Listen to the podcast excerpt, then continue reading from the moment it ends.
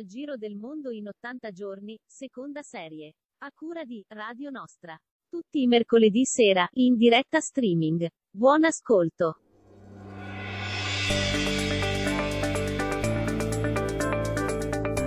Ecco qua, buonasera, buonasera a tutti, sedicesima puntata per questo viaggio, volo che toccheremo varie parti del mondo.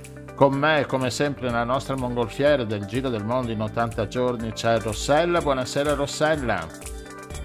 Buonasera Gianluigi, questa sera puntata viaggiatrice. Viaggiatrice a confronto della precedente, ma io direi di andare subito col primo brano perché abbiamo tanti ospiti da, da vari punti e il tempo, come si dice, tiranno.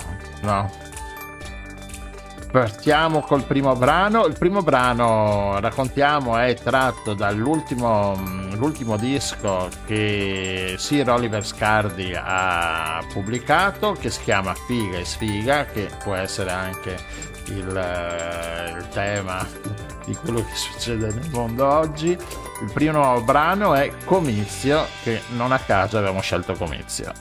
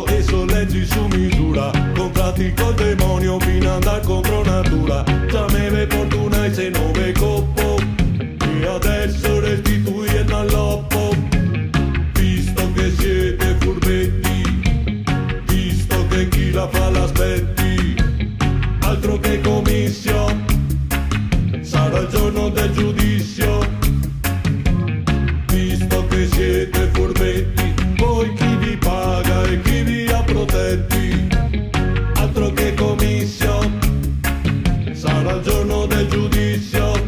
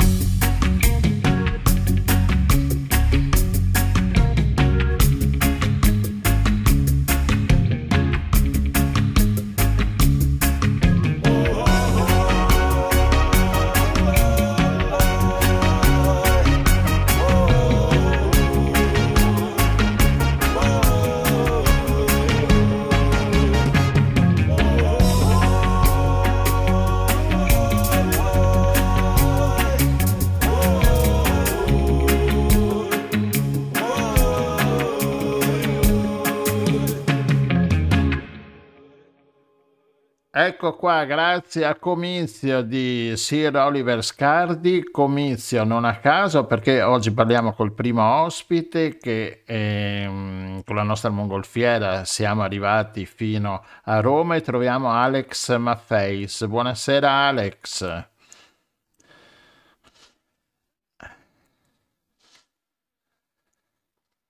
Ecco, perché abbiamo chiamato Alex? Alex fa parte di una rete ONG che si, no, fa parte di una ONG che si chiama Rete e, e lavora e hanno i progetti in Honduras. Ecco, perché appunto l'Honduras? Perché è stata, noi avevamo l'elezione del Presidente della Repubblica e nel stesso periodo anche l'Honduras aveva l'elezione del suo Presidente e là sono riusciti a fare una presidente donna, cosa che noi non siamo riusciti a fare. E, ehm, ascolta Alex, tra l'altro vedevo prima così mh, eh, qualche presidente donna, eh, in effetti c'è, sono poche ma c'è, ma eh, uno degli elementi di novità, se ho capito bene, sono le donne eh, indigene eh, cioè che non fanno parte della stirpe de- degli invasori, ma di quei popoli che sono stati oppressi, cancellati purtroppo in molta parte, eccetera. Quindi questa è un'altra cosa molto nuova, no?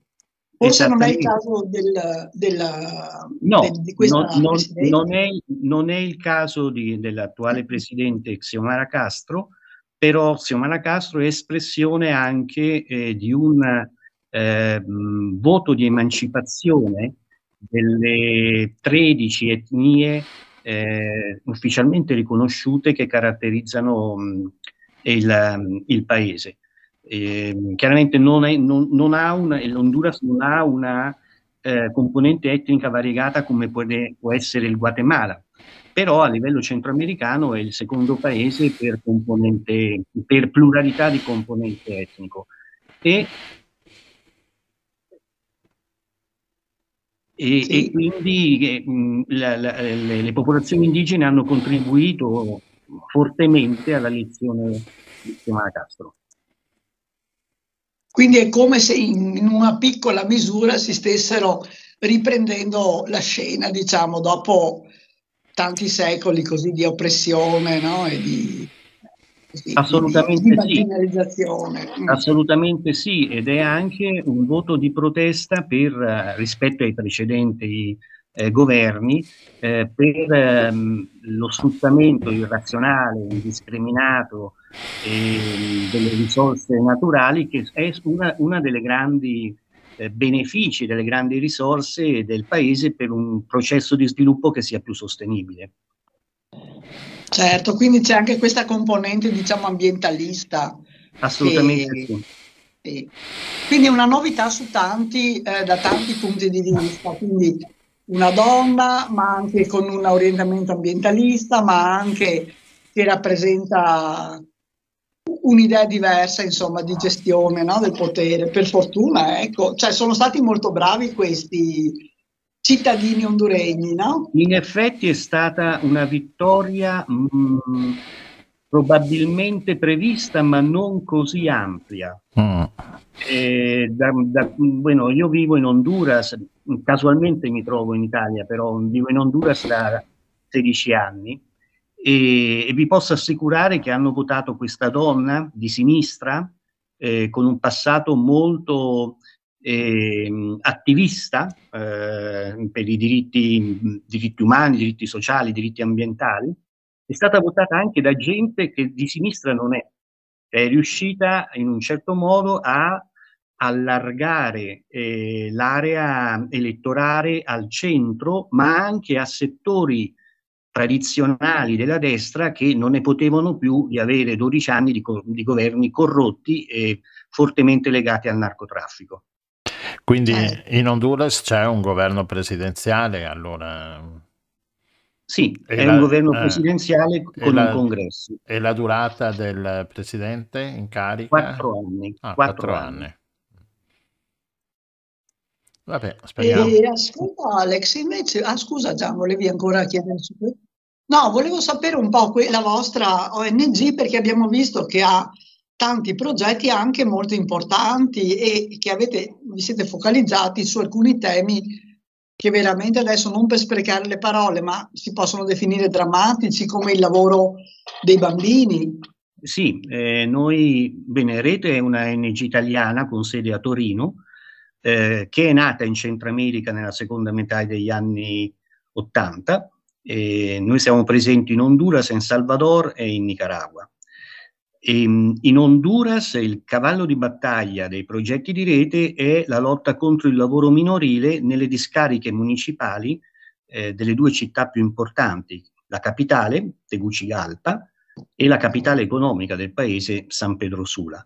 Eh, stiamo lavorando nel, nel, nelle favelas, nelle baraccopoli eh, che, vi, che, vivono o circondano eh, gli immondezzai, eh, tentando di riscattare eh, i bambini che chiaramente sono obbligati a accompagnare i propri genitori a fare riciclaggio eh, di materiale che possono rivendere a prezzi irrisori per poter ottenere un pezzo di pane. I nostri progetti sono più che altro orientati a, a, a inserirli o reinserirli nel sistema educativo, eh, accompagnandoli eh, fino all'università o fino a trovare un uh, lavoro degno. Sono ormai più di beh, sono quasi 18 anni che stiamo lavorando su questo tema e abbiamo visto i risultati, cioè ci sono eh, ex bambini che adesso stanno terminando l'università eh, o hanno trovato un lavoro o sono piccoli e medi, medio impresari. Chiaramente è un lavoro molto complicato eh, perché bisogna stargli addosso, bisogna responsabilizzarli anche del, del proprio futuro, però eh, con un intervento di largo respiro i risultati si possono conquistare. Complimenti, davvero. Ma e voi collaborate anche con altre agenzie di altri paesi? Perché ho visto progetti molto impegnativi anche da un punto di vista economico e anche delle forze in campo, perché appunto per stargli addosso non si può andare là in treno. No, no, noi lavoriamo principalmente con fondi dell'Unione Europea, con fondi del governo degli Stati Uniti, della cooperazione italiana, quando si interessava un po' di più al, al Centro America, ma anche eh, con fondazioni private ehm, italiane, europee e ehm, degli Stati Uniti. Lavoriamo in rete, nel senso come, come, è, come il nome della, della stessa organizzazione. Di fatto valorizziamo quello che già c'è sul territorio, non inventiamo nulla gli diamo la possibilità di irrobustirsi e eh, poter emanciparsi eh, attraverso eh, attività di rete con organizzazioni locali. Il lavoro con le organizzazioni locali per noi è fondamentale, noi siamo solo, solo, solamente dei patrocinatori o degli accompagnatori del lavoro di, or, di, di eh, organizzazione della società civile centroamericana. Bene, eh, sì. Alex, niente, grazie mille. E poi metteremo il link della volta.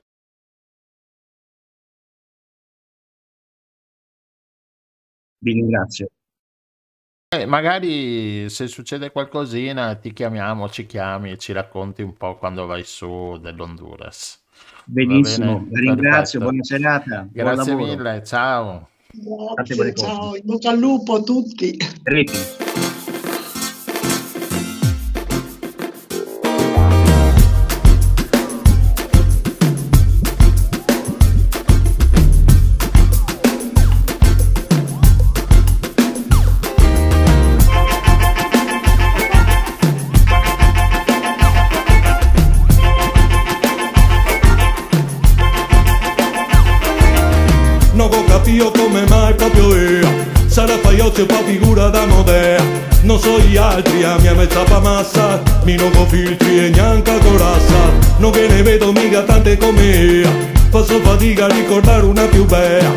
Bella Non mi succede da tanti anni Qua di cerca di combinare mai anni Non con scampo, so che penso Come la vedo mi illumino d'immenso Impossibile non notarla Non riesco a staccarla e guardarla Non mi resta il nostro tempo che mi avanza passo conto guaita più sostanza E altre donne se magna colazione Magica visiosa e resurrezione Occhio che dite già più Occhio che dite già più Occhio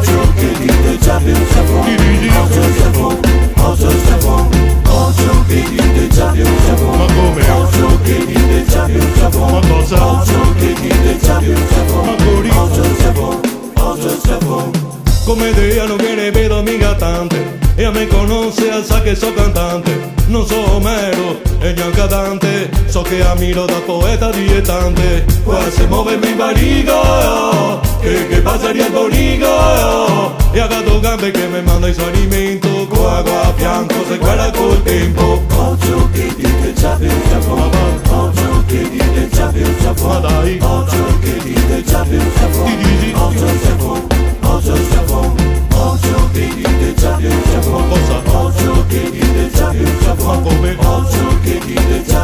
Ma cori? Occhio Giappone, occhio Giappone Tanto non sei così grave, su brutto fa miseria mentre un bel fa perdere bade Come Claudio Baglioni ne insegna, nave falsa tira sempre tanta fregna Basta scrivere complimenti passo grasso. Grazie, grazie, grazie alle grazie al cazzo. Poco a poco mi trovo l'ispirazione Sperare neanche fa tornare sangue di circolazione. Non troverò mai più una come a. Me prego clonea per buttarmi in barea Come viene avanti sento il cuore che mi martea Insisto, guardea e ve fare un'idea.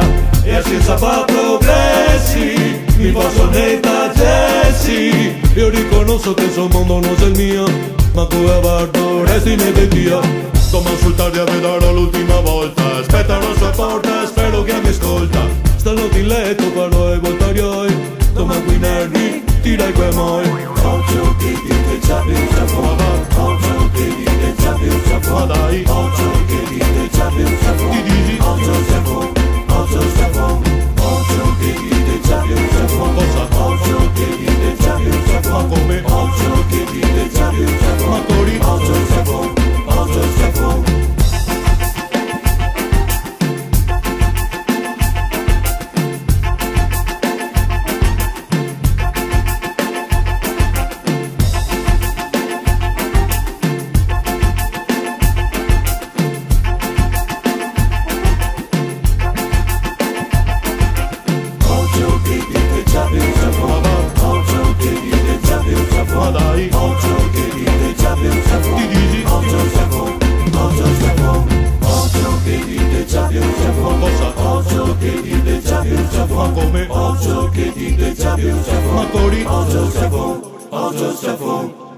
Japon. Charles Chapon, Sierra Oliver Scardi con eh, questo secondo brano. Vi ricordo che poi verso la fine del programma, verso la fine del programma, verso le 10, eh, per chi ci ascolta in diretta, mentre eh, per chi ci ascolta in podcast nell'orario che ascolta, eh, avremo Oliver Scardi. Mentre adesso siamo tornati con Oliver Scardi a Venezia e a Venezia chi troviamo Rossella a Venezia?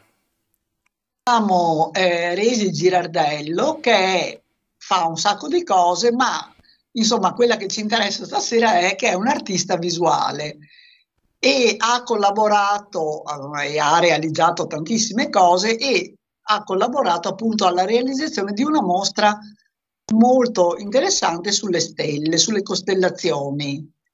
E ce ne parli un pochino, Resi? Sì, volentieri. Allora, questa mostra si chiama, cioè è intitolata Stelle e Viaggi, diciamo che in questo momento a Venezia, vabbè, questa mostra è appena chiusa e ce n'è un'altra che ha una serie di elementi che sono ancora attualmente appunto eh, visibili, mh, mm, che si intitola Cri- Crypto Sign e si trova invece a Bottega Cini e, mh, mm, e questa appunto su appuntamento è visitabile, quindi potete contattarmi. La mostra Stelle e Viaggi è una mostra particolarmente importante, almeno per me lo è stata perché dopo questo lungo lockdown, eh, forse un po' a tutti eh, passava un po' la voglia di fare le cose, perciò non lo so perché, ma io ho individuato in questa mostra perché credo molto nella ricerca di Gloria Vallese, che è appunto una docente straordinaria e appunto ha fatto delle ricerche storiche molto molto inter- interessanti che possono un po' cambiare l'interpretazione degli impianti, diciamo, ehm, proprio decorativi, iconografici di molte opere medievali, in particolare appunto si è concentrata sulla lettura dei due portali di San Marco. Eh, in questo caso abbiamo analizzato il portale de- che può interessare un po' a tutti perché apparentemente parla di segni zodiacali, quindi una, un argomento sì, perché appunto in un portale di una basilica antica, appunto, diciamo che questo portale datato intorno al 1260, troviamo tutti i segni zodiacali belli dispiegati e scene di vita quotidiana, apparentemente. Perciò già queste sono delle cose che magari non sono così sacre a primo impatto, ma eh, toccano la cultura popolare tanti, e tante cose, insomma, che possono essere eh, interpretate in molti modi. La cosa interessante di questo portale, in realtà, la lettura di Gloria Vallese eh, va a toccare il fatto che questo portale, appunto, secondo lei, racconta non tanto delle figure, qualsiasi delle figure che fanno dei gesti legati alle stagioni e ai mesi, ma delle vere e proprie eh, letture quasi cosmiche stellari, cioè lei vede in queste figure la rappresentazione delle costellazioni che guidavano i naviganti nella nostra meravigliosa città che ha ancora il pregio di essere un paesino di notte e nei mesi diciamo un po' morti e di diventare la città più internazionale del mondo in alcuni altri momenti, così come era già nel 1200, insomma. Quindi questa lettura ha portato appunto a, anche nel caso mio a, a creare delle interpretazioni estremamente insomma, fantasiose e anche magiche, ecco, quindi anche a tagliare un po' con quella chiusura che abbiamo dovuto subire un po' tutti, insomma. E quali sono state le tue fonti di ispirazione? Vabbè, queste ricerche di Gloria Vallese, che è, ricordiamo, una professoressa di astrofisica. Di... No, allora lei è una professoressa di storia dell'arte, però appunto fa parte anche, anche membro dell'associazione eh, appunto degli astrofisici, appunto di ricercatori. In questo momento appunto ha lavorato in collaborazione con gli astrofisici, ma lei è una professoressa di storia dell'arte dell'Accademia di Belle Arti che spazia in tantissimi campi, dal, eh, diciamo dalle nuove tecnologie per le arti alla, all'arte antica, all'arte moderna e contemporanea. Perciò queste ricerche sono un po' particolari. E, e, ha, e ha, attirato l'attenzione della, di, di, moltissimi astrofisici importanti che sono venuti a visitare la mostra e hanno anche citato questa ricerca. Allora, la fonte di ispirazione è quella, poi ovviamente io ho voluto elaborare a modo mio un po' tutto questo racconto. Per esempio, ho fatto una grande installazione di animali che si intitola Per aspera ad astra, zoo umano in forma animale. Nel senso che sappiamo che, specialmente nei momenti difficili, l'umano e l'animale, appunto, non c'è nulla di così diverso e nulla di così uguale. Io dicevo, insomma, volevo rappresentare in questo concept e anche, eh, come dire, raccontare attraverso gli animali la bestialità, la brutalità, le emozioni negative ma anche quel lumicino di speranza. Infatti, all'interno di questa balena che rappresenta Ketos, il mostro marino, che si staglia gigantesco nei cieli, tanto brutto da far ridere sta balenaccia, e all'interno c'è questo Jonah che è il nostro eroe, che io ho rappresentato insomma come una persona nota che si beve la sua birretta e cerca di salvare il mondo meditando, quindi anche con un po' di ironia e così altri animali, insomma, quindi un po' tutto il mondo visto nel lato positivo e negativo, e come l'uomo appunto a volte ha diverse facce e, e cerca insomma di, di salvarsi, rappresentarsi. E che materiali hai usato in questo caso? Allora, in questo caso, appunto, sia nell'installazione per Aspera ad Astra, sia nell'installazione eh, del Il mare nel cuore, che è stata un'opera che è particolarmente, diciamo, ha avuto un, abbastanza successo in quanto era la rappresentazione di San Marco, realizzata invece questa con un gruppo meraviglioso di studenti che saluto, immagino che stiano anche loro qua che ci ascoltano, e quindi abbiamo praticamente convissuto per un mese e loro che appunto molti di loro lavoravano con la scultura, alcuni di loro erano delle nuove tecnologie per le arti, si sono trovati tutti a maneggiare questo filo di rame che è un po' la mia cifra stilistica dovuta un po' anche al fatto delle mie origini, perché essendo io vicentina di origini, poi insomma vabbè, ci spostiamo tutti molto, quindi non so, ecco, nemmeno più l'appartenenza diventa sempre più vaga, ma mh, questo filo metallico è un po' il materiale che si produce, che produce l'industria del nord-est. E quindi appunto un po' volevo utilizzare il materiale che è quello che ha portato diciamo alla nostra fortuna, cioè al miracolo nord-est, ma ha portato anche all'inquinamento, perché eh, diciamo che tutte, noi addirittura in alcune zone del Vicentino abbiamo l'acqua non potabile, proprio perché abbiamo queste industrie così forti, così funzionanti, così diciamo potenti che, che hanno portato anche a un grandissimo inquinamento. Quindi è tutto in filo metallico, sembra un grande pizzo, un unico segno che racconta questa storia, che materializza una basilica intera, studiata in mesi appunto di piante, prospetti, visite, eh, immagini scattate dai ragazzi di nuove tecnologie, dai ragazzi di scultura che appunto hanno messo assieme tutte le loro competenze in un'avventura, insomma, anche umana, estremamente, diciamo, vivace. Bello, complimenti. E, e poi ci raccontavi che eh, alcuni tuoi progetti sono invece legati al cambiamento climatico e anche qui hai delle collaborazioni importanti. È molto bella questo fare rete, parlavamo con, il, con eh, l'ospite precedente appunto di un'associazione che si chiama Rete e fa delle cose importantissime in, in America Latina, in Honduras, però ehm, ecco, anche tu hai collaborato con esperti e come fai a declinare il cambiamento climatico in, nel, in, con oggetti artistici, diciamo? Allora, io è più o meno da vent'anni che lavoro sul tema dei cambiamenti climatici, cioè ho sempre pensato che l'arte e la scienza siano un po' delle gemelle, un po' come appunto Rita Levi Montalcini e la sua gemella, quindi insomma io anzi sono molto affascinata anche dall'argomento dei gemelli, perciò mh, diciamo appunto che in questo discorso sui cambiamenti climatici è alla base di tutto il mio lavoro, perché eh, appunto iniziando a lavorare sempre con questi materiali dell'industria mi ero resa conto fin da ragazza che poteva essere diciamo un po' la grande emergenza, quella di cui tutti gli artisti, tutte le persone che volevano occuparsi di qualcosa si da, sarebbero dovuti, secondo me, occupare, perciò il grande argomento. Quindi io vent'anni fa ho iniziato a leggere i primi libri di James Lovelock, del quale mi ero molto appassionata, ancora vivente, questo signore straordinario che ha più di cent'anni e che appunto è l'autore della teoria di Gaia.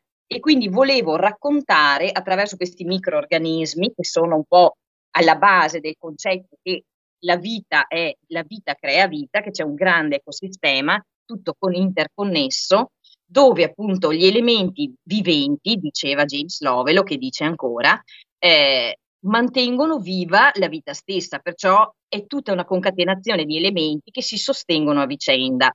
E quindi appunto ho voluto sempre raccontare e rappresentare un po' eh, diciamo questa storia attraverso una serie di elementi che potevano essere ali di insetto, insetti, microorganismi, sirene che potevano essere la rappresentazione mitologica, la, la faccia diciamo mh, poetica della medaglia di un racconto invece che ha alla base grandi, grandi basi scientifiche, delle quali ovviamente io non sono una scienziata, ma sono grande appassionata di questi argomenti, tanto appunto che sono passata dai cambiamenti climatici ed è da cinque anni che lavoro sul tema delle pandemie. Ovviamente tutti mi dicevano che era un tema troppo, troppo strano, tanto strano non era. no, purtroppo no. no, ecco tanto che appunto io seguivo appunto alcuni scienziati, in particolare appunto Vespignani e Crisanti, che leggevo appunto perché li ritenevo eroici italiani all'estero, di quelli insomma che portavano anche dei messaggi particolarmente importanti e conducevano delle ricerche appunto e all'epoca si pensava che queste pandemie sarebbero arrivate attraverso parassiti, insetti, tanto che a me piace moltissimo la frase di James Lovelock che dice eh, che è un rappresentante dei batteri che non hanno nessun altro portavoce e quindi per questo io spesso mi concentro a fare degli insetti, dico vabbè, voglio portare la voce dei più piccoli e faccio tutti questi mostriciattoli che un po' sono cattivi, no? come la storia degli animali, un po' sono buoni, cioè la zanzara punge per esempio per nutrire le, le uova e per fare i suoi piccoli, mettiamola certo, così. Certo. Però però se ci punge potrebbe anche trasmettere delle malattie che possono portare a delle pandemie e che adesso appunto poi sono arrivate con altri vettori, quindi attraverso le mie opere che magari apparentemente sembrano, non so, delle principesse, delle figure mitologiche, sotto c'è sempre un racconto molto organico, molto profondo, anche sarcastico a volte e cerco insomma però di dare un messaggio anche positivo, piacevole, bello da vedere perché tutti vogliamo stare bene. quindi, beh, complimenti perché quindi c'è una grande dose di eh, manualità no, nel tuo lavoro, però allo stesso tempo c'è anche tantissima ricerca e anche abbastanza raffinata, mi pare di capire, insomma, no? Di, e anche che spazia eh, così, con, con, a, a, raggio largo, nel senso temi, voglio dire, hai parlato di sirene e di zanzare e di tra l'altro nella nostra trasmissione abbiamo parlato proprio la settimana scorsa di un insettino microscopico che appena si vede a occhio nudo si sta mangiando i boschi.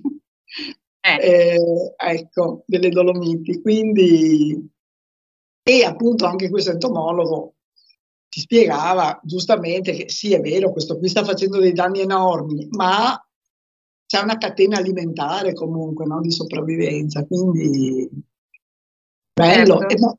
Ho letto da qualche parte, così guardando il tuo sito, guardando tante immagini che ci sono delle tue opere in rete, che tu lo lavori all'uncinetto, questo filo di rame a volte.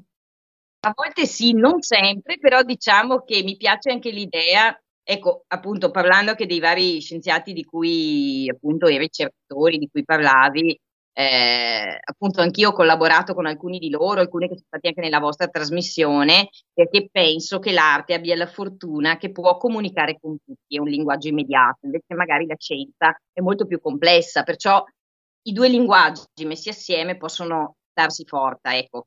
E sì, scusa, mi chiedevi eh, del, del... No, dell'uncinetto, cioè è meravigliosa questa cosa, no? Perché l'uncinetto eh. è uno strumento che consideriamo sorpassato, no? Era la cosa che usavano le nonne, ecco. A me, allora, a me, come a tutti, penso che una delle grandi, delle cose più importanti che noi abbiamo, ascoltavo anche oggi una trasmissione televisiva di una matematica che diceva appunto che la matematica nasce per misurare il tempo. E quindi appunto il tempo, perché l'unica cosa reale che abbiamo è il tempo, perché noi siamo finiti, l'unica cosa certa che succederà è che moriremo tutti. Vabbè, si spera molto tardi, molto avanti, a 200-300 anni. Perciò per me l'uncinetto è un po' un gioco legato al tempo, perché mh, mm, è come le persone spendono il loro tempo. Io ricordo quando ero ragazzina, tutte queste donne che mi dicevano impara a fare la cucire, impara a fare l'uncinetto. A me piaceva fare mi piaceva anche lavorare nell'officina, e lo faccio ancora, insomma. Però questa cosa dell'uncinetto mi colpiva moltissimo l'idea della dote. Infatti sul tema della dote ho fatto molti lavori, cioè l'idea che qualcuno doveva stare lì a costruire tutta una sorta di racconto materializzato attraverso la costruzione di, di, oggetti che dovevano essere quelli che tu avevi per tutta la tua vita, cioè la dote, che la dote può essere intesa come lenzuola, come quello che qualcuno ti trasmette, ti tramanda. E quindi ricordo questi grandi pizzi che queste donne facevano, che io trovavo bellissimi, e quindi volevo imparare a farli, però al contempo non riuscivo a capire assolutamente il senso di fare in qualche modo, tempo, anni, in attesa di un matrimonio dove mettersi queste lenzuola troppo belle per essere no, utilizzate. E quindi insomma l'uncinetto nasce perché volevo unire un po' la tradizione femmina, come le donne dovevano usare il loro tempo, e come invece i maschi in Veneto, nel nord-est, il grande italiano Trevisan aveva tanto ben descritto, i maschi invece si occupavano no, dei lavori, dei metalli e l'officina, quindi in un certo modo ho voluto mettere assieme l'utilizzo di una tecnica tradizionale quasi desueta con eh, appunto una, invece un materiale che ha un significato completamente diverso e anche un'utilità completamente diversa. Cioè l'uncinetto, non sempre uso l'uncinetto, uso l'uncinetto come uso la sondazione, come uso la matita per disegnare, per me il mezzo è solo uno strumento per raccontare una storia. Però l'uncinetto è uno strumento interessante, poi puoi farci la scultura da viaggio, cioè tipo vai in treno e poi tirare fuori l'uncinetto e fare un pezzo. Fai una borsetta, no? Allora, ci ha incuriosito tantissimo. Che ci metteremo e... a fare anche noi con l'uncinetto, qualcosina. Ecco, mi aiuterete i prossimi Quella progetti. Quella la vedo magari. dura. E io sono curioso su una cosa, sul nome Resi. Eh, allora, sono quelle cose che, un, che adesso eh. una coppia gli direbbe tantissimo. Allora, mia mamma voleva chiamarmi con tutt'altro nome e a mio papà che stava andando appunto a mettere il nome in municipio gli è venuta in mente questa bambina molto talentuosa e ha detto e niente, gli è venuta in mente questa Resi che è un nome austriaco e ha deciso appunto di, eh, ecco, di prendere una decisione da solo e di cambiare ah, completamente il nome sperando che fosse una bambina talentuosa e vivace. Eh non beh, lo so se c'è. ecco. È una bella storia anche questa. Va bene Resi, grazie mille e niente, ti seguiremo, ti seguiremo um, e ti chiameremo ancora. E speriamo di poter vedere le tue opere dal vero, insomma, chiamaci se fai un'altra mostra. Chiamaci che veniamo con la telecamera. Sì, la mostra Crypto Sign a Bottega Cini su appuntamento, insomma, se mi contattate, anzi è aperta, diciamo, quindi domani, dopodomani, c'è un riflesso di tutto ciò. Non, non ci sono le grandi opere, ma ci sono i disegni e tanti piccoli. Quindi se passate mi fa piacere, a Venezia, Dorso Duro, siamo là. Ecco. Grazie. Bene, grazie, grazie mille. Grazie tante.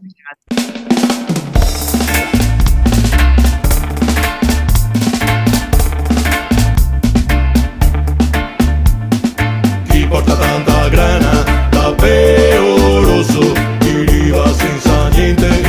y che mette in mano addosso da Galteron e demonazione, reste su una costa, torna in casa vostra e intanto noi si accorse dei marpioni cosa Ho visto i leghisti in piazza de stazione Con un bocal de vini ma me prima coeazione In strada col freddo e across il porcone Una vacca, un vedeo, il trattore e il porseo I ga in pianta a gazebo sotto casa del tonzon Chi porta tanta grana da peo rosso Chi riva senza niente I che in addosso e da galteron E demolizione, mette su una costa, torna in casa vostra e intanto noi si accorse dei marpioni in casa nostra. Ho visto sui social anche su un voyantin Chi va in fiaccorata sotto casa dei Sting. Non stai fare i fighi perché sei inglesi Adesso se appari dei senegalesi Sarei tutti schedai Poi fronte dici vai Chi porta tanta grana Da peo rosso Chi riva senza niente I che mette in mano addosso da Galteron chiedemo un'esione Mette su una costa, torna in casa vostra E intanto noi si accorse dei marpioni in casa nostra. E se uno che gana a villa sa ma simpli red Que putemos o tutto e dicemos è colpa del spread. Che demozione a tutti, a finanza e poesia E demo a caccia inglesi Col visto squadro da due mesi I campi da golf noi vogliamo facciamo una pista. Anche a pais di Deep Purple se dentro è lista. E il sindaco figo faceva il bolpon In kebab con tutta l'amministrazione. Ma sai e sorprese Neanche al fusse sta un inglese. Chi porta tanta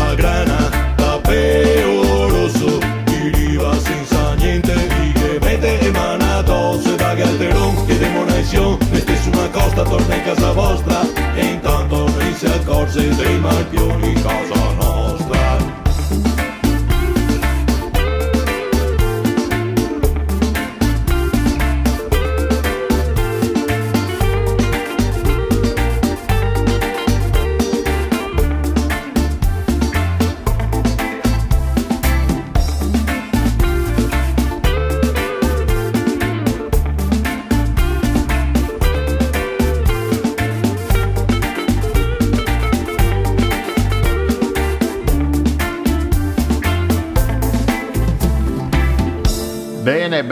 Brexit eh, di Sir Oliver Scardi qui a Radio Nostra. Vi ricordo che fra poco avremo anche Scardi in uh, diretta, intervistato da noi, ospite di Radio Nostra e non a caso abbiamo messo il Brexit perché adesso, adesso Rossella, dove vogliamo con la nostra mongolfiera? Con la nostra mongolfiera vogliamo a Liverpool e dove eh, troviamo una ricercatrice eh, di fisica teorica che insegna all'Università di Liverpool che si chiama Susha Parama Mesewaran.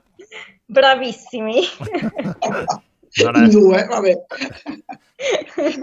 e, benvenuta Susha, grazie per essere con noi. Grazie per l'invito. Eh, allora abbiamo chiamato Susha perché eh, pochi giorni fa c'è stata la giornata ONU per le eh, donne nella scienza Women Science. Allora, la prima cosa che ci viene da chiedere a Susha è perché c'è bisogno di una giornata ONU per le donne nella scienza? Sì, questa è una bella domanda, visto che siamo in 2022, se non sbaglio. Eh, vabbè, io penso che la prima cosa è, è perché è giusto eh, festeggiare i progressi, i successi che abbiamo eh, fatto le donne nelle scienze nel, negli ultimi anni, che eh, non è così tanto tempo fa che noi donne non avevamo eh, le porte aperte nelle università, nei laboratori eh, per fare ricerca. Adesso siamo eh, in tanti posti del, del, mondo, abbiamo queste porte aperte che possiamo contribuire eh, pienamente alle scienze, stiamo facendo eh, le scoperte emozionanti eh, e questo è da, da, riconoscere e festeggiare. Eh, però non è solo questo, eh, c'è anche, anche, un momento per riflettere eh, anche sul lavoro che c'è ancora da fare. Eh, più o meno adesso un terzo degli scienziati del mondo sono donne e questo cioè, è una bella cosa, però non siamo ancora 50-50 e questo implica che, che c'è ancora talento sprecato. Eh, eh, e in più c'è tanta variabilità, c'è va- tanta variazione ehm, sia in campo delle scienze sia in parte dei mondi eh, per dire una cosa molto personale, ad esempio io sono fisica teorica, eh, nel mio dipartimento siamo 16 fisici teorici e io sono l'unica donna, per cui non siamo ancora a 30-30%, molto meno 50%. E questo sì, è ripetuto anche per tutto il mondo eh, nel mio campo. Eh, sì, per, mm, per dare anche altri esempi più ampi, cioè, mm, siamo la rappresentanza delle donne nelle, accade- nelle accademie scientifiche nazionali è solo ancora 12%, per cui c'è ancora tanto da fare. Eh, sì. Quindi sono ancora sottorappresentate, specialmente in alcune discipline che sono considerate maschili purtroppo ancora, no? Quindi la fisica, la matematica, specialmente la matematica pura, oppure certi rami dell'ingegneria. Esatto. La esatto. cosa strana è che all'università spesso sono più brave, no? Le ragazze. Eh, non so se i miei studenti maschili sono d'accordo con questo. No, lo metto io, tu non l'hai detto. no, e poi sto parlando dell'Italia, eh, magari poi negli altri paesi la situazione è un pochino diversa. In Italia c'è un po' questo problema. Eh. No, sì, no, in effetti anche in Inghilterra se guardi anche cioè, alle scuole, cioè, anche al liceo, a scuole primarie, eh, c'è, c'è, un, sì, è interessante queste cose che c'è, c'è che bambini maschi eh, magari hanno meno successo a, a, a, scuola, però poi già quando arriviamo all'università eh, non è così, sì, c'è certo. ancora, sì. Eh, sì, eh, senti, ti, ti, dispiace raccontare un po' la tua esperienza personale? Cioè tu hai avuto dei momenti in cui ti sei sentita in difficoltà in quanto donna? Cioè sappiamo che sono studi molto difficili, molto impegnativi e quello è per tutti, no? Però una difficoltà in più perché eri una donna in certi ambienti o in... non lo so. Mm-hmm. Questa è una domanda difficile eh, che cerco di rispondere. Eh, la prima cosa da dire è molto importante per me spiegare che, che è bellissimo fare la scienza. Cioè, non vorrei mai spaventare nessuna donna, nessuna ragazza che sta considerando questo come carriera. È davvero un privilegio, privilegio è poter studiare per tutta la vita, fare la tua passione, fare scoperte, pensare a cose che nessun altro nel mondo ha pensato, è, è davvero un'esperienza bellissima. Eh, però è anche molto difficile, è difficile sia per, per gli uomini sia per le donne, è un ambiente molto competitivo, è difficile trovare lavoro, c'è mitido, mitido posto fisso, è, è, è difficile trovare e, ehm, e magari c'è ci sono delle esperienze che noi donne abbiamo che, che, sono, che implicano che è ancora più difficile.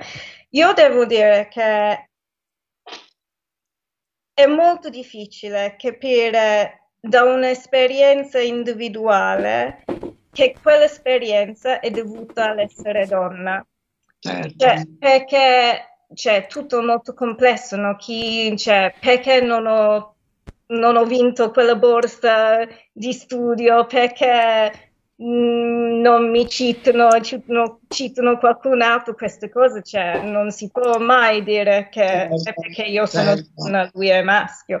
Però eh, riconoscendo questo, eh, per cui io cerco di non pensare a quel livello per la mia cioè, vita quotidiana, però c'è anche bisogno di riconoscere che le statistiche dimostrano eh, che queste cose, sì, che, che c'è un impatto, eh, sì, per, per, le donne. Ad esempio, eh, non so, siamo prom- promossi meno frequentemente, siamo, cioè vinciamo meno borse di studio, cioè ci sono statistiche che mostrano queste cose, per cui bisogna riconoscere a un livello eh, strutturale eh, che c'è un problema e c'è da risolverlo.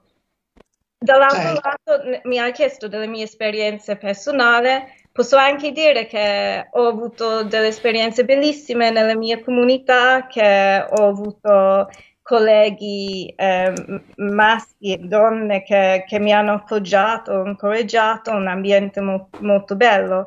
La, sì, però è difficile, eh, le statistiche mostrano che, che, è più difficile per le donne.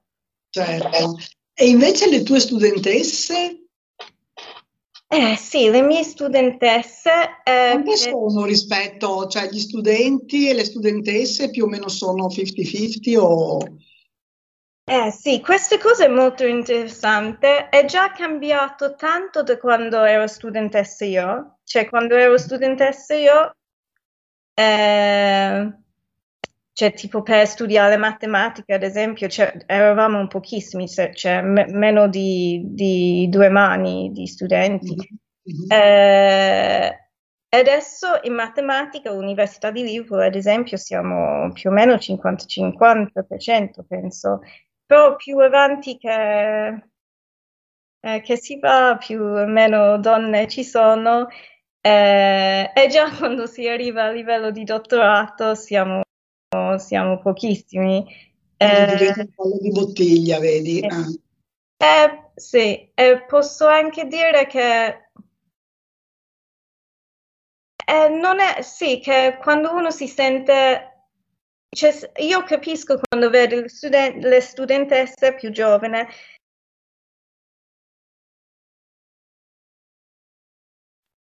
sentire diversa, cioè altro, non so se mi spiego bene. Sì, eh, sì, sì, temo che, temo che, sia un'esperienza che molte hanno vissuto, insomma, eh, no? Sì, sì. in un ambiente un po' così. Sì, Beh, qui ad esempio facciamo, quando sì, facciamo magari questi iniziativi, c'è pranzo per le donne, eh, sì, momenti in cui le studentesse e eh, gli accademici femminili possono scambiare esperienze e penso che queste cose sono importanti, sì, e vengono apprezzate.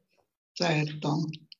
E chiaramente sono processi molto lenti, eh, non è che si cambia nel giro di dieci anni, quindi Sì. Però c'è più consapevolezza adesso, no? Su questo almeno. Ecco. E, infatti cioè, cioè, si, ve, si, si, vede che ci sono passi avanti che anche nelle strutture, ad esempio, ad esempio anche adesso non si può, cioè, non si può no, cioè quando si fa le interviste per offrire una posizione, abbiamo tutti presente eh, il, eh, il processo di unconscious bias, di pregiudizio inconscio. Non so se, se avete sentito queste cose che... Eh, un po' specifiche, sì. Però sì, è un tema anche questo importante. Sì. Uh, c'è, c'è, molto più sì, coscienza di, di, questi aspetti. Ad esempio, adesso eh, c'è, c'è i policy per cercare di non, non ehm, che le donne che hanno fatto la pausa di maternità, che mm-hmm. questo non, cercare di minimizzare quell'impatto. Questo è uno dei problemi, no? Sì, sì, eh, sì, però è anche vero che queste cose non si, siamo nel 2022, eh, cioè queste cose abbiamo, di queste cose abbiamo parlato mm. per tanti anni, no? Eh, per cui sì, certo. un po' di... Va bene, Suscia, eh, grazie e complimenti per eh, l'italiano. Eh, sì. Veramente stupefacente. Eh, esatto. Complimenti. Scusami tanto. Ma io un'ultima, ah. no, no, un'ultima, piccola domanda sì. per Suscia. C'è una scienziata del passato più o meno recente che ti così che, che hai ammirato in modo particolare, che ti è piaciuta? Sì, ci sono tante. Eh, eh, vorrei magari menzionare un astrofisico, ho sentito che parlavate anche della, un po' di astrofisica nell'ultimo intervento, eh, che si chiama, un'astrofisica eh, americana che si chiama Vera Rubin, eh, che è morta eh, non tanto tempo fa, ehm, aveva intorno a 80 anni.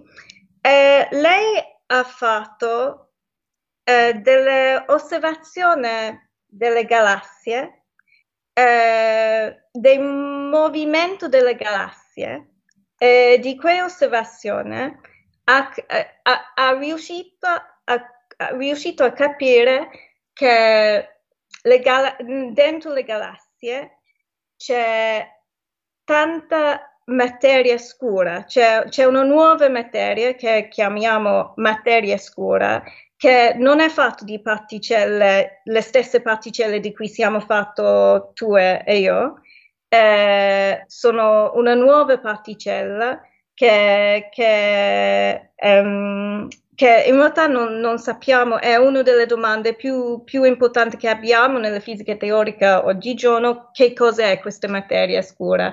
Eh, Vera Rubin ha fatto questa osservazione, è riuscita, cioè, ha scoperto lei eh, insieme a autori l'esistenza di questa cosa. Uh, uh, uh, cioè, lei ha avuto, ha dovuto, cioè, ha avuto tanti problemi a, a, ad entrare nelle scienze, fare progressi nelle scienze eh, perché era donna. Eh, è una delle cose che mi piace di più eh, delle sue storie che lei ha avuto quattro figli. Eh, di questi quattro figli, ogni, cioè tutti questi quattro figli sono scienziati.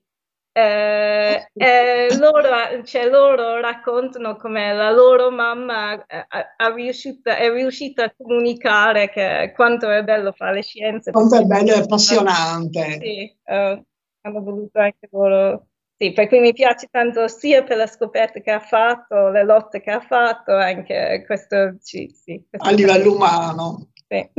Grazie mille Sushi, è stato bellissimo ascoltarti e complimenti veramente anche per l'italiano. Grazie per l'invito. Grazie mille e buon Liverpool. Grazie. In bocca al lupo, ciao. Ciao ciao ciao.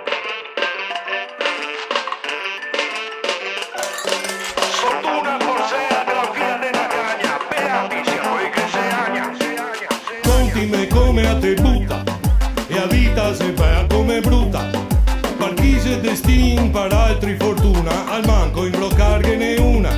Troppe volte a fortuna se orba, altrettante a me pare anche sorda.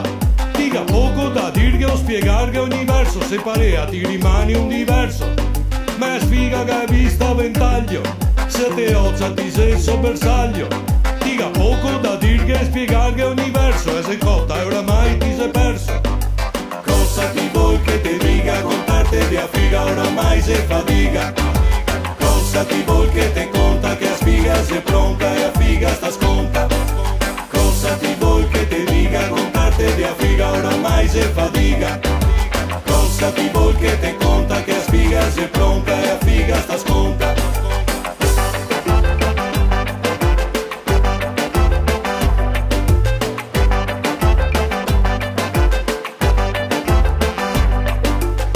A sfiga va in comitiva e se tira Dio tutte a locomotiva. Qua passano a barda i confini, non a barda i destini, né fede né razza. Qui qua figa non sei mai in attesa, da una vita ti aspetti a sorpresa. Tu ti cerca l'amico, l'amante amorosa, ma fortuna sei gran peozzosa. E a sua via sei assai misteriosa, qua se fermano e sei pensierosa. generosa co giganca massa e di la massa sta brutta bagascia cosa ti vuoi che te dica contarte di affiga oramai se fatica cosa ti vuoi che te conta che a spiga se pronta e a figa sta sconta cosa ti vuoi che te dica contarte di affiga oramai se fatica cosa ti vuoi che te conta che a spiga se pronta e a figa sta sconta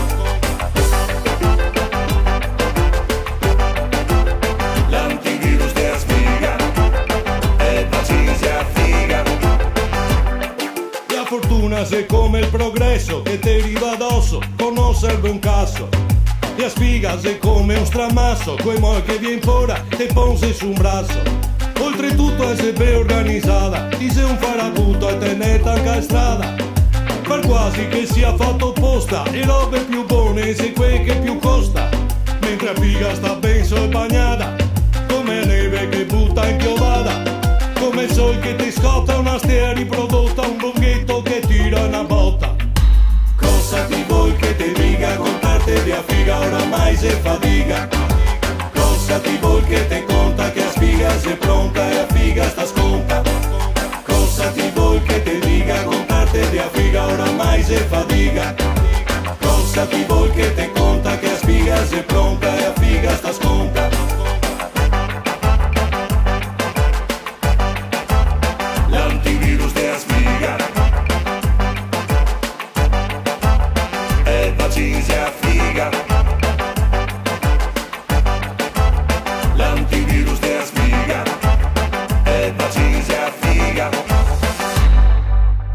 Ecco qua, torniamo con eh, Radio Nostra, sedicesima puntata, con la nostra mongolfiera adesso da Liverpool. Siamo riusciti ad arrivare nel Friuli? Siamo nel Friuli?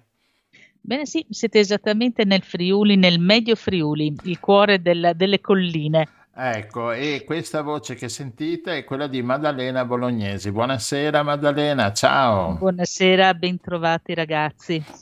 Ben trovata anche a te che con queste umidità che c'è in giro, com'è, com'è il nostro corpo?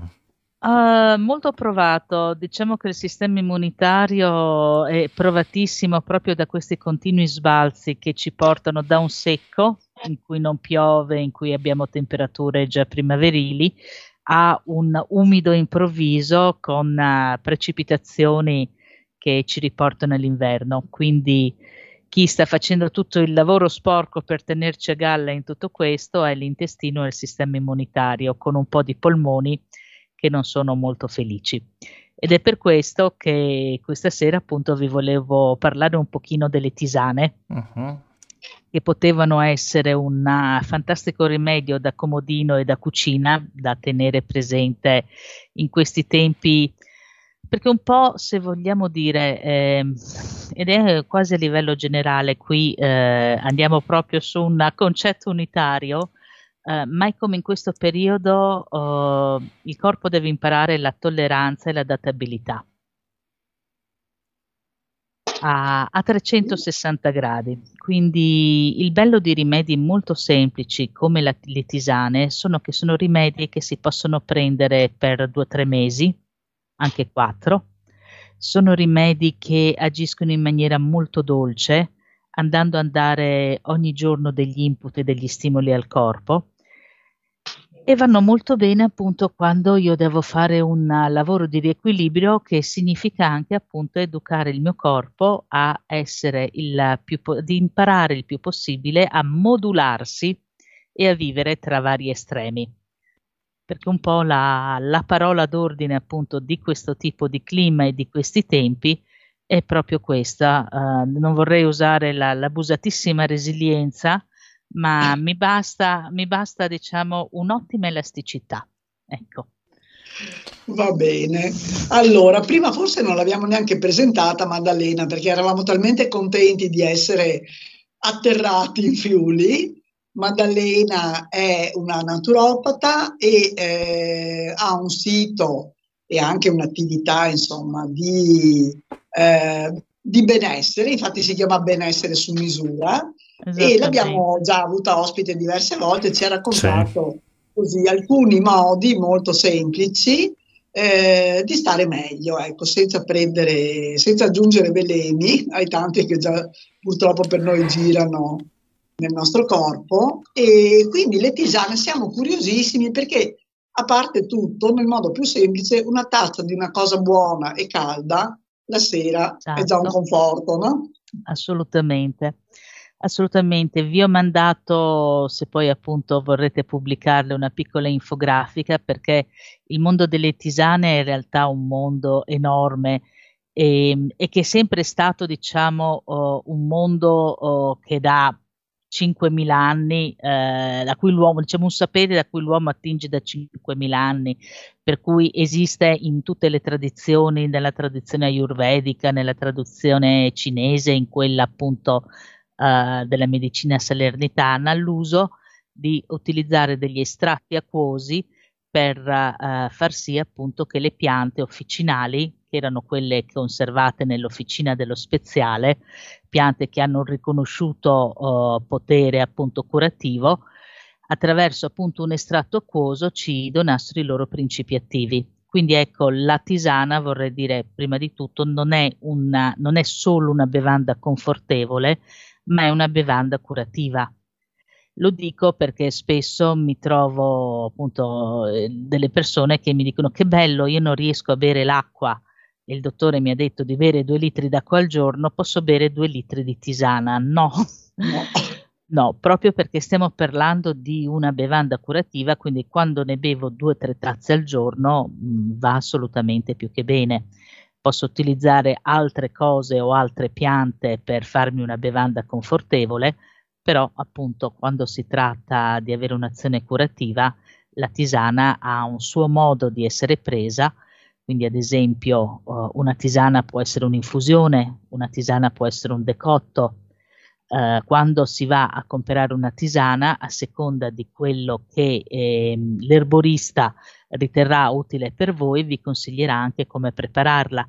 Quindi classicamente, quindi quando io ho delle parti fragili delle piante come le foglie e i fiori, faccio un'infusione. Quando l'acqua è bollente, spengo l'acqua, metto dentro le piante e cosa importantissima, chiudo con il coperchio perché recuperare gli aromi e gli oli essenziali appunto della pianta è fondamentale senza perderli nell'evaporazione e quando invece userò radici, fusti o semi, parti dure della pianta, eh, andrò a fare una decozione che anche qui a seconda delle tradizioni può essere fatta diversamente, però classicamente le piante vengono coperte di acqua fredda, poi si fanno sobbollire a fuoco dolcissimo, sempre coperte e a seconda del tipo di pianta, dopo 5, 10, 15 minuti, 20 in alcuni casi, eh, appunto il decotto è pronto e si possono fare cose miste, quindi comincio con un decotto e aggiungo certe piante all'ultimo minuto per uh, prendere le proprietà. Quindi in realtà è un mondo assolutamente fantastico e, e complesso. Per cui l'idea è che se lo usate proprio a livello curativo, oh, andate da un buon erborista di fiducia che vi possa dare la, la, tisana, la tisana più simpatica. Ascolta Maddalena, naturalmente parliamo sempre di foglie e fiori secchi, non si usano quelli freschi. Si possono si... usare anche quelli freschi. si possono usare anche quelle fresche. Tutto dipende, tutto dipende da uh, qual è il, um, diciamo, il nostro rapporto con le officinali. Mi spiego, tante volte ci capita di avere delle officinali nell'orto ma che però siamo abituati a utilizzarle come piante aromatiche da cucina e non ci pensiamo assolutamente.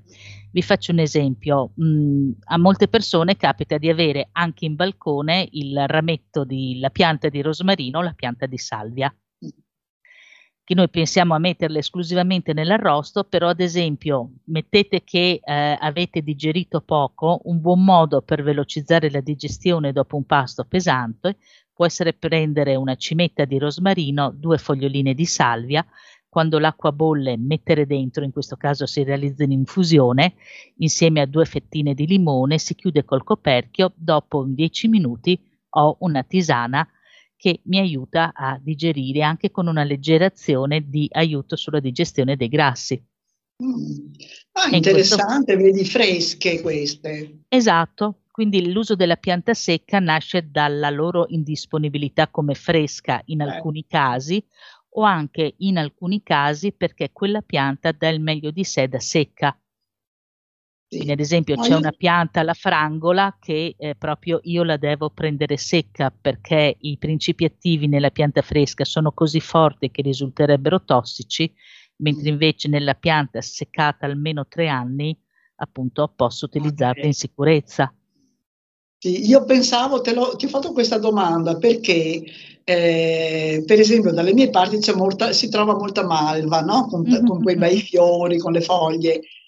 Allora ogni tanto magari ti viene da pensare la secco, ma il sole nostro non è il sole della Sicilia e quindi seccare è abbastanza difficile.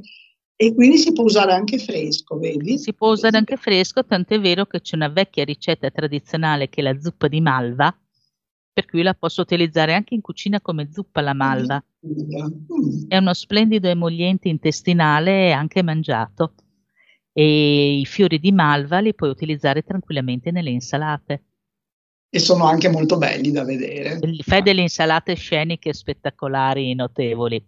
Però appunto, ecco, nel caso della malva, tu raccogli la malva nella sua stagione al tempo balsamico giusto, quindi di solito verso un po' prima del mezzogiorno, verso le 11, in maniera che il fiore sia aperto, non ci sia umidità sulla pianta e, e ehm, a quel punto seccarla ti permette di utilizzarla per tutto l'anno.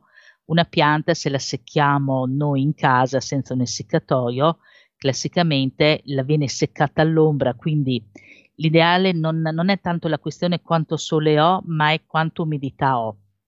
Certo. Quindi se, hai, se già raccogli e di, di quella ne abbiamo da vendere. Assolutamente. Però se già raccogli la pianta al suo minimo grado di umidità e poi la tieni in una zona areata bene, all'ombra comunque, solitamente anche se, se, ci riusciamo in Friuli, anche voi potreste farcela. Va bene, c'è una tisana particolare che ci vuoi consigliare, Maddalena, questa sera? Una Guarda, che ti, che ti sembra adatta a questi tempi? Ecco, proprio perché i, la mia attività si chiama benessere su misura e io adoro le tisane, eh, in realtà non c'è una tisana che va bene per tutti, per cui vi riporto semplicemente l'attenzione a un paio di piante carine. Resta davanti a te, Paola. E i prossimi ospiti sono già. Scalpitano, i prossimi ospiti scalpitano, va bene. Quindi no, vi, vi, porto l'attenzione su due piante. Una è il sambuco. Uh, il sambuco è una splendida pianta perché è una pianta che va ad agire su più organi, soprattutto la parte polmonare e la parte dell'intestino. Ed è spettacolare proprio per rimetterci un pochino in forma e dopo aver avuto delle affezioni polmonari o degli attacchi virali non farò nomi. E, e... Esattamente. E, ma anche appunto quindi tutti gli stadi influenzali, eh, ma anche appunto quando voglio rimettere a posto un intestino un po' disturbato. E, è una pianta che presa eh, insieme ai fermenti lattici, ad esempio, aiuta ad avere un buon effetto oh, prebiotico in maniera che poi il fermento lattico attecchisca meglio. E quindi mi limito a consigliare la pianta singola perché poi il mix, la, la, tisana di suo è proprio un mix di piante, tecnicamente andrebbe fatto sulla persona.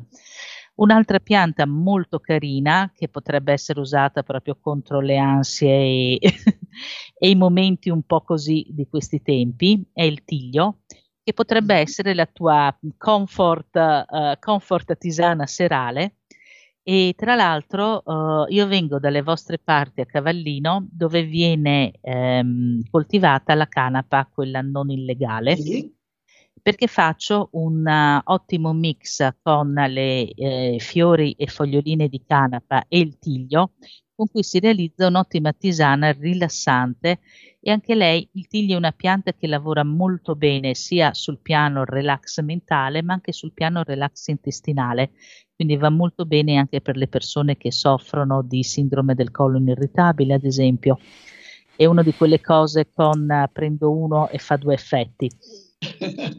e, e, sono veramente piante molto adatte in questo momento perché eh, nel momento questo sa in cui vivo a livello, a livello mentale, a livello emotivo un benessere maggiore, anche il mio corpo, il mio sistema immunitario appunto ne trae assolutamente certo, beneficio. Certo. Va bene, Va bene Maddalena. Beh, non potevamo che collegarci con il Friuli, visto che si parla di La Tisana. Non può essere altrimenti. Vero. Battutone. Va bene, Maddalena, grazie mille. Abbiamo grazie già sotto il nostro prossimo ospite, però gli mettiamo la canzone Venezia Comune Giamaicana. Grazie Maddalena per i tuoi preziosissimi consigli. Prego, in questo modo fatto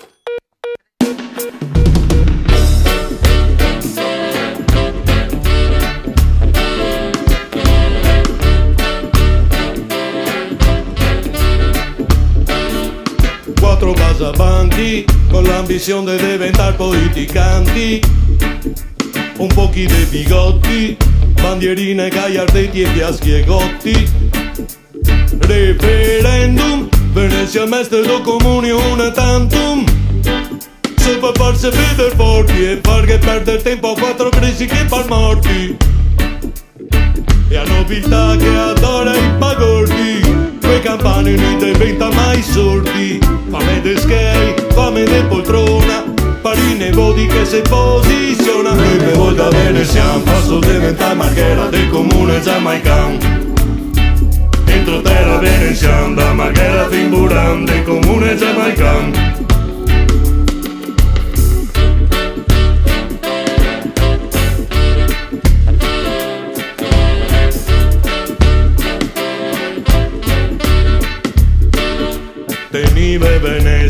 Altri si Svezia che tanto fa ugual Non sei una disgrazia, tenive i cocai a sin canal.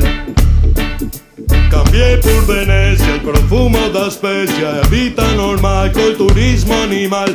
Riseli delicias, truchepe in Venecia quei navi de uso se fondamentale Che vuole un posto che non passa più mal Un bosco al posto della zona industriale rivolto ad Arsena come un calzetto i cigni, il laghetto e se va su noi per volta bene siamo passo diventa marghera del comune giamaican entro terra veneziana da marghera fin buran comune giamaican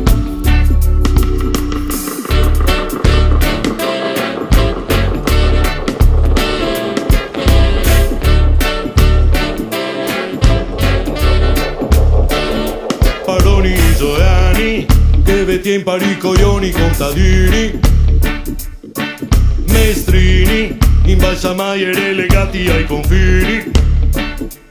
Margherotti, considerai da sempre bulli e galeotti. Da Milano a Camiliani, ai tempi del Sononi c'era tutti veneziani.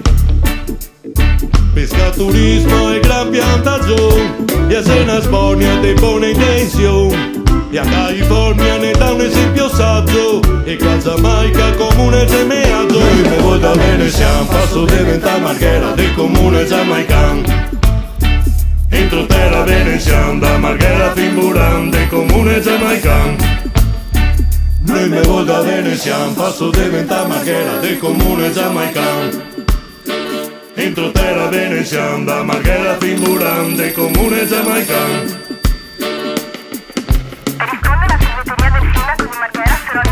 Lasciate un messaggio dal tuo segnale acustico. Pronto? E parla il sindaco De Bura. E niente, volevo dirvi che anche a me aderisco all'iniziativa, ecco, sono favorevole. Buongiorno a tutti, sono Cristian Manassero, sindaco di Quarto del Tino. Anche io sono favorevole all'iniziativa. Sì, salve, sono il cavaliere Teodoro Bonaventura Bentivoglio Mazzanti Vien dal Mare, sindaco di Mogliano Veneto. Siamo parzialmente interessati alla vostra iniziativa e possiamo mettere a disposizione il nostro storico Go Go Girls. A risentirci. Viva Oliviero Scatto! Viva la Giamaica metropolitana, zio Ca!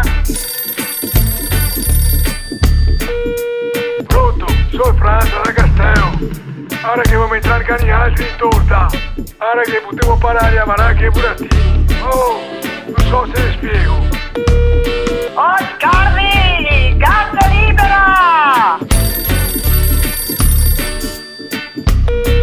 Pronto? Pronto? Sono Giovanello, del Ciusa. Ieri sera in giurma comunale avevo ascoltato la vostra proposta e avevo deciso di appoggiarvi, fioi. Vai quella Giamaica, vai che se mondo, un mondo se ben. Tireremo su Ciusa come i vecchi tempi dei caparossoli e a Sant'Anna piantiamo marijuana a posto di radicio e panasse. Così se devono a tirare su, facciamo mondo di sky e spacchiamo tutto.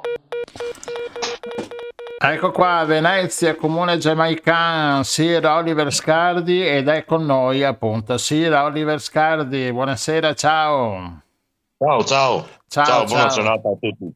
Buonasera, benvenuto. Allora, allora, Scardi, questo ultimo disco è l'ultima opera tua, ma ho letto, ho visto che è un'opera completamente fatta quasi tutta da te, proprio un'opera artigianale, visto che si parlava anche di artigianato prima, proprio una cosa tua personale che sei riuscita a fare e, e- e farci godere anche di questa bella musica. Ma ti ringrazio intanto. eh, è stato abbastanza eh, lungo metterlo in piedi questo disco perché eh, tra la crisi della musica, tra crisi pandemica e crisi a più non posso, i tempi sono stati lunghi per realizzarlo, però eh, siamo riusciti ugualmente a fare qualcosa, ehm, direi di nostro, perché lo abbiamo realizzato qua in casa. È nato qui a Marghera dove vivo, dove, eh, dove vivono nel territorio quasi tutti i musicisti, è stato suonato e di conseguenza c'è poca presenza di computer e di macchinari che riproducono la musica e non la suonano. Eh, io spero che questo disco eh, riesca a smuovere la situazione della musica dal vivo, perché purtroppo al giorno d'oggi manca. Beh sì, e comunque appunto dicevi un, un disco di altri tempi perché l'avete fatto anche in vinile, no? Che ultimamente con tutte le piattaforme, le varie cose, il disco in mano non si ha più, però tu, voi l'avete fatto in vinile, 500 copie credo. Sì, Sì, eh, io mh, faccio parte ormai di una generazione musicale eh, del secolo scorso. Al giorno d'oggi i ragazzi ascoltano prevalentemente musica composta col computer. Eh, di conseguenza ha un'altra frequenza e, un'altra, e un altro impatto. Eh, noi siamo cresciuti con la musica suonata, abbiamo assistito all'epopea del rock, del reggae, eh, i DJ sono arrivati dopo, di conseguenza cerchiamo di riprodurre que- piuttosto eh, anche eh, direi appassionatamente quello che noi abbiamo eh, ricevuto magari in gioventù perché ormai abbiamo passato il mezzo secolo tutti quanti Ah beh, certo. però riteniamo, riteniamo che la musica dal vivo sia superiore a quella prodotta dalle macchine Sì, eh, ascolta, qui eh, su questo disco eh, hai anche ripreso un po' di tuoi vecchi amici musicisti, eh, tra cui anche chi era all'interno della mitica ormai banda dei Pittura Fresca. Sì, Sì, in effetti sono tutti musicisti che hanno collaborato eh, con me negli ultimi anni. Eh, c'è da dire che mi sono ripreso il batterista, quello che c'era all'origine, perché ritengo che di tutti quelli che ho conosciuto eh, sia il più adatto a suonare questo genere di musica assieme a me.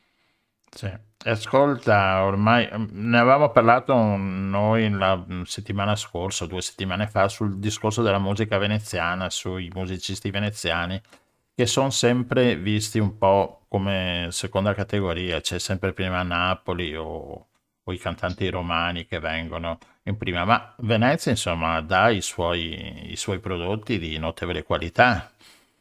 Venezia avrebbe i suoi prodotti di qualità, purtroppo n- Venezia non ha mai investito nella musica. Se guardi bene, anche storicamente, la musica è nata a Milano, a Roma e a Napoli mm. e anche a Bologna per un certo periodo.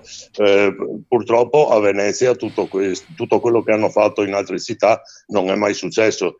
Eh, ricordo quando ero ragazzino io a Venezia c'era anche una rassegna chiamata Gondola d'Oro. Ah sì, in Piazza San Marco anche. Veniva, veniva, tras- veniva trasmessa mm. nelle reti RAI e molti si sono appunto avvicinati alla musica anche grazie a queste trasmissioni e, e soprattutto per quelli che erano giovani come me, che vedevano dall'estero eh, piovere musica e musicisti, vedere che anche a Venezia succedeva qualcosa di internazionale era molto eh, gratificante, soprattutto per chi si avvicinava alla musica.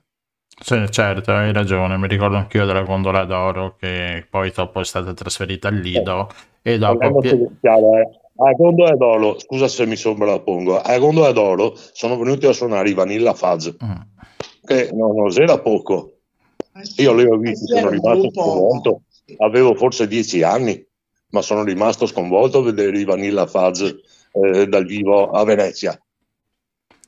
Prego, pure continua, scusami. No, no, no, certo, no, no, figurati, appunto, stavo pensando appunto a questo decadimento no, che c'è stato nei, negli anni, un decadimento quasi anche come Venezia, perché anche Venezia mi pare che... Stavo per no, dire... Eh. C'è questo decadimento che, che sembra quasi... con, uh... con la Guarda, musica. Io credo, io credo che questo decadimento non sia casuale, ma sia provocato tutto quello che il genere umano ha guadagnato a livello di progresso filosofico, scientifico, eh, umano, tutto quello che è stato guadagnato dal dopoguerra fino agli anni Ottanta, man mano si sta sgretolando, perché dagli anni Ottanta è cominciato il decadimento del genere umano.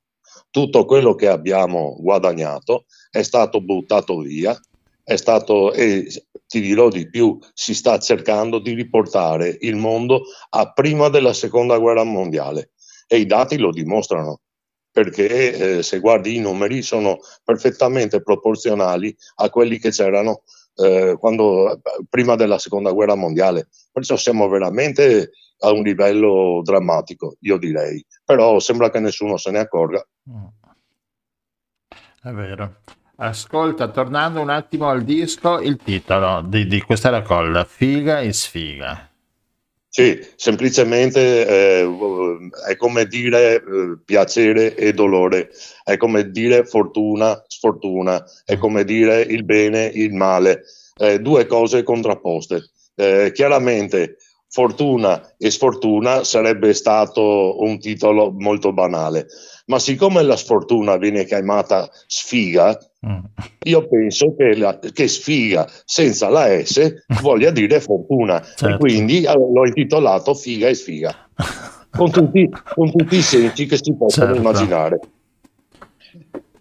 E quindi da, oltre a questo album stai, eh, hai fatto anche una raccolta, no? Mi pare di aver capito anche questa con del vini, in vinile. No, non è una raccolta, è uscito, è stato ristampato il primo disco di Pittura Fresca. Ah, ecco, allora era questo che... Ah, ristampato? Non so se ci siano raccolte, altre raccolte fuori, ma non mi, non mi risulta. Eh, io so che è stato ristampato il primo disco di Pittura Fresca per l'anniversario dei 30 anni del, della sua uscita.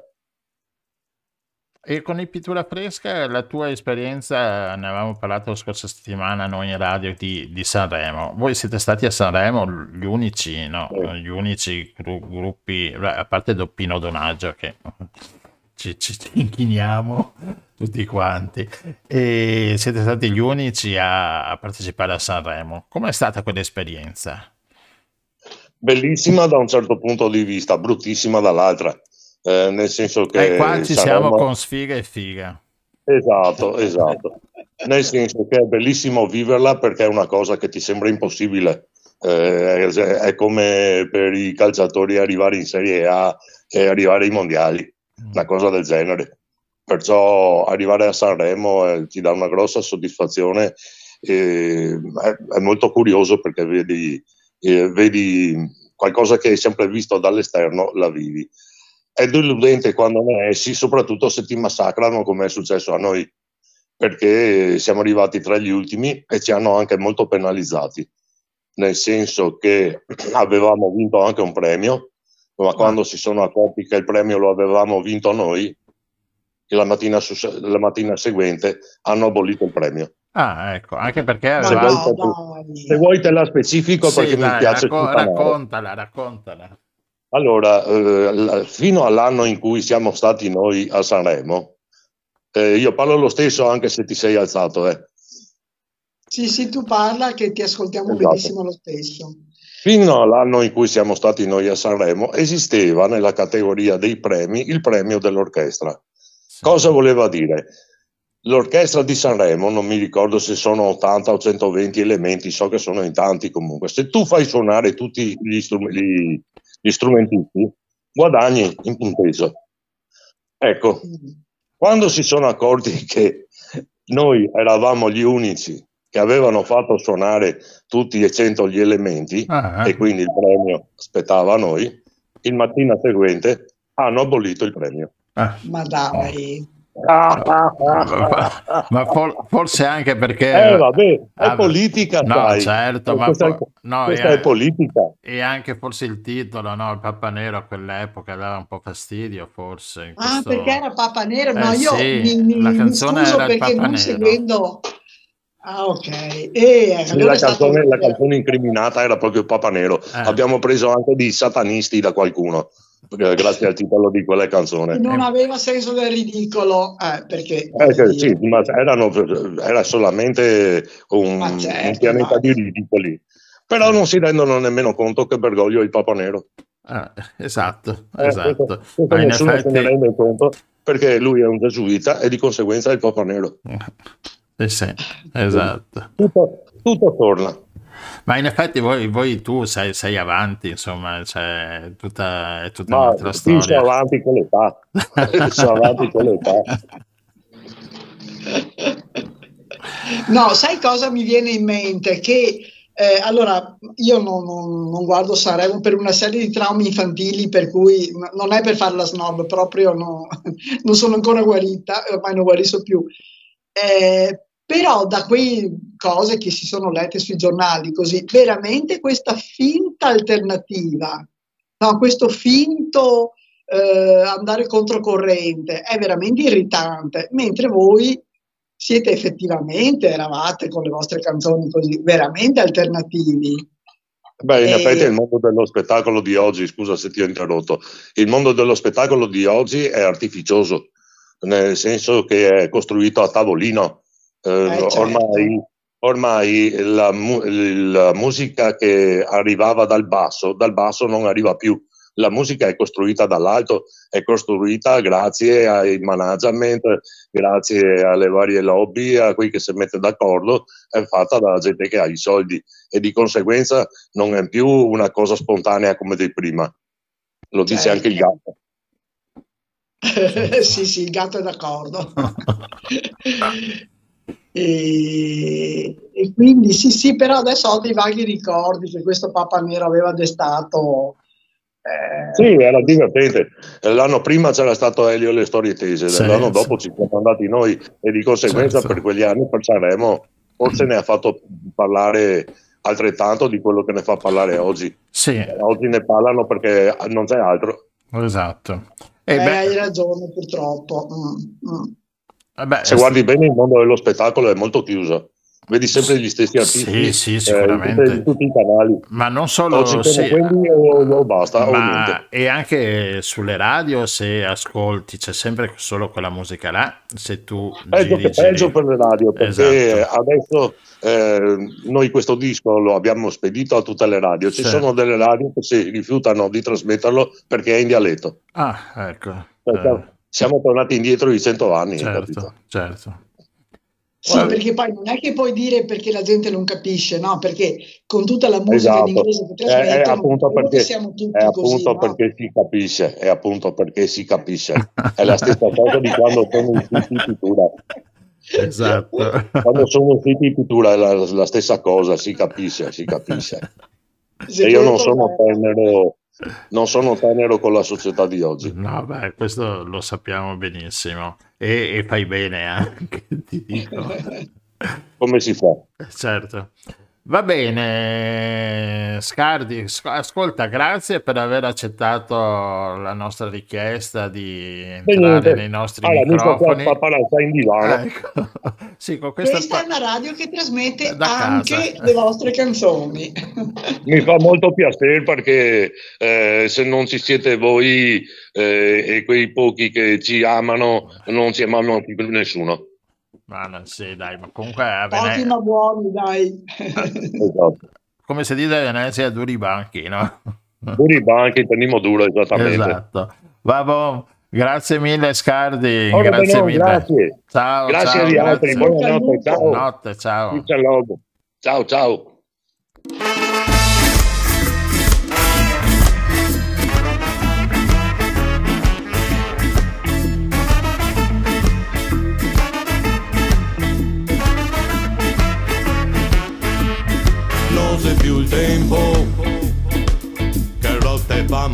Movimento,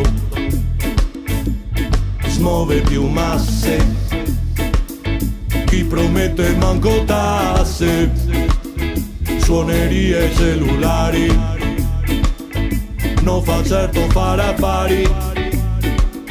Ma qua è musica se morta e la gente si accontenta del campanello di a porta non sei più de moda, scusami non mi assento, siamo tutti in coda, bandiere al vento, non se fai skate in giro a suonare, vado fa DJ che se più facile a trombar, non c'era destin, non c'era destin, volevo suonare, passo il posting, drin drin telefonin, ti viene far una sonata, per mal che a nevada, e a buttemo in sopada.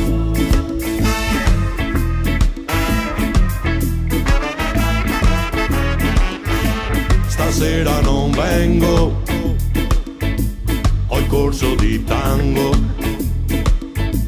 vi vengo in budello, faccio il tiro al piattello, come quando fuori piove, mi gioco le prove, lavora tutto il giorno, per vengo in cura, andata a ritorno non sei più de moda, scusami non mi assento, siamo tutti in coda, bandiere al vento, non se fai skate andare in giro a suonare, vado fa il DJ che se più facile a trombar, non c'era destin, non c'era destin, volevo suonare, passo il posting, drin drin telefonin, ti vien fa una sonata, par mal che a nevada e a buttemo in sopada.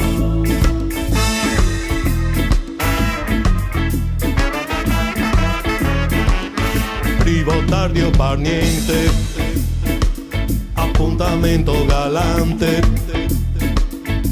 stasera c'è il derby, compleanno del Ferdi, c'è la mia ragazza, se suono troppo si incazza, non so più del coro, stago in carbona e vado in cerca di lavoro.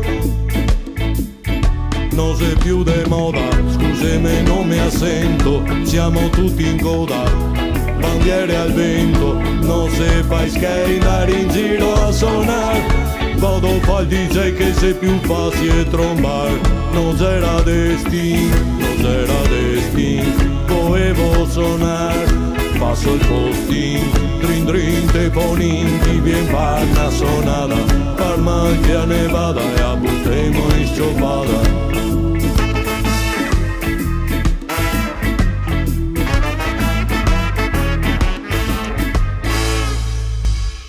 Ecco qua, grazie a Oliver Scardi che è stato ospite da noi, abbiamo messo le, i brani del suo ultimo disco e, e niente, siamo stati contenti, no? E grazie a tutti gli ospiti veramente molto interessanti, molto vari, che hanno parlato di tante cose diverse, ma tutte molto interessanti.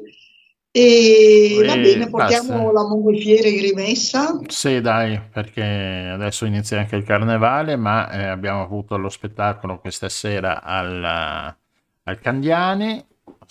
Eh, suppongo che sia andato benissimo, come sempre. Lo Avremo spettacolo di di Monica Giori e Mincanto mh, col gruppo Emincanto eh, che sarà replicato il 26 di febbraio al Palazzo al Museo di d'Arte Moderna Capesaro. Quindi è anche un bel incontro Certo. tra arte e, e musica. E poi ci sarà un altro spettacolo il Ci 24. sarà un altro spettacolo il giovedì grasso che è il 24, ma ne parleremo il 23, abbiamo ancora una giornata alla prossima puntata. Comunque il 24 sarà al Teatro della Vogaria con uno spettacolo di eh, una- un spettacolo, una commedia tutta in rima, tra l'altro che non è t- molto facile crearla e, e- e metterla in scena con Casanova Goldoni e il Sacro Graal di eh, Antonella mm, Barina. Eh, e con le videoproiezioni a cura No, vabbè, del- tutto tutta, tutta la commedia è prodotta dalla rete e ci sono anch'io che gli do una mano con le videoproiezioni. Sì, non fare il modesto. No, vabbè, eh, io mi occupo di poca cosa a confronto di quello che devono fare gli attori, perché No, certo. recitare in rima tutta la commedia, no, cioè, eh, non è, È impegnativo. è impegnativo perché non puoi sbagliare, cioè, quelli sono i testi, le parole che Non puoi devi dire. improvvisare, Eh. mi manca una parola e dico un'altra. Esatto, Mm. Quindi è veramente difficile, sono bravi gli attori. Gli attori che sono, già che ci siamo, diciamo, allora la regia è di Roberto Milani, ci sarà Manuela Muffatto, eh, Vittorio Lora, Alessandro Esposito, Roberto Milani, Salvatore Esposito, Romina Marini e ci sarà anche eh, un'arpa in, eh, con sottofondo musicale di Sonia Dainese questo appunto alla- al Teatro La Vogaria, due spettacoli, uno alle 19, l'altro alle 21. Giovedì grasso, quindi è facile. Bene.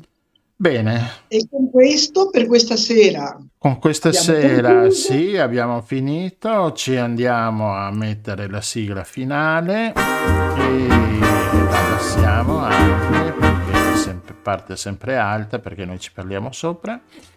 E Grazie a tutti. grazie a tutti, a mercoledì prossimo, allora, a mercoledì che prossimo. sarà mercoledì grasso di carnevale. Boh, l'ho inventata là, ma comunque è ma- è mercoledì di carnevale. Take my arms, I want you Ciao a tutti.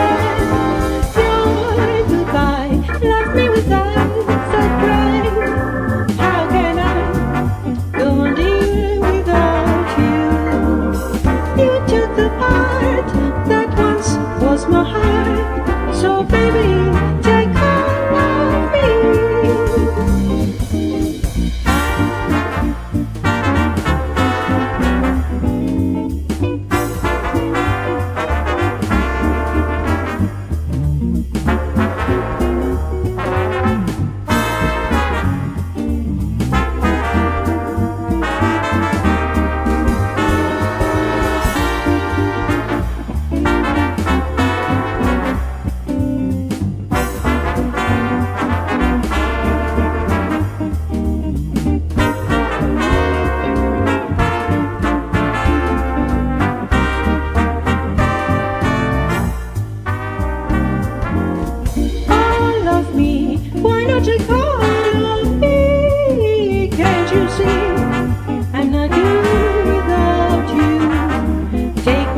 Avete ascoltato Il Giro del Mondo in 80 giorni, seconda serie.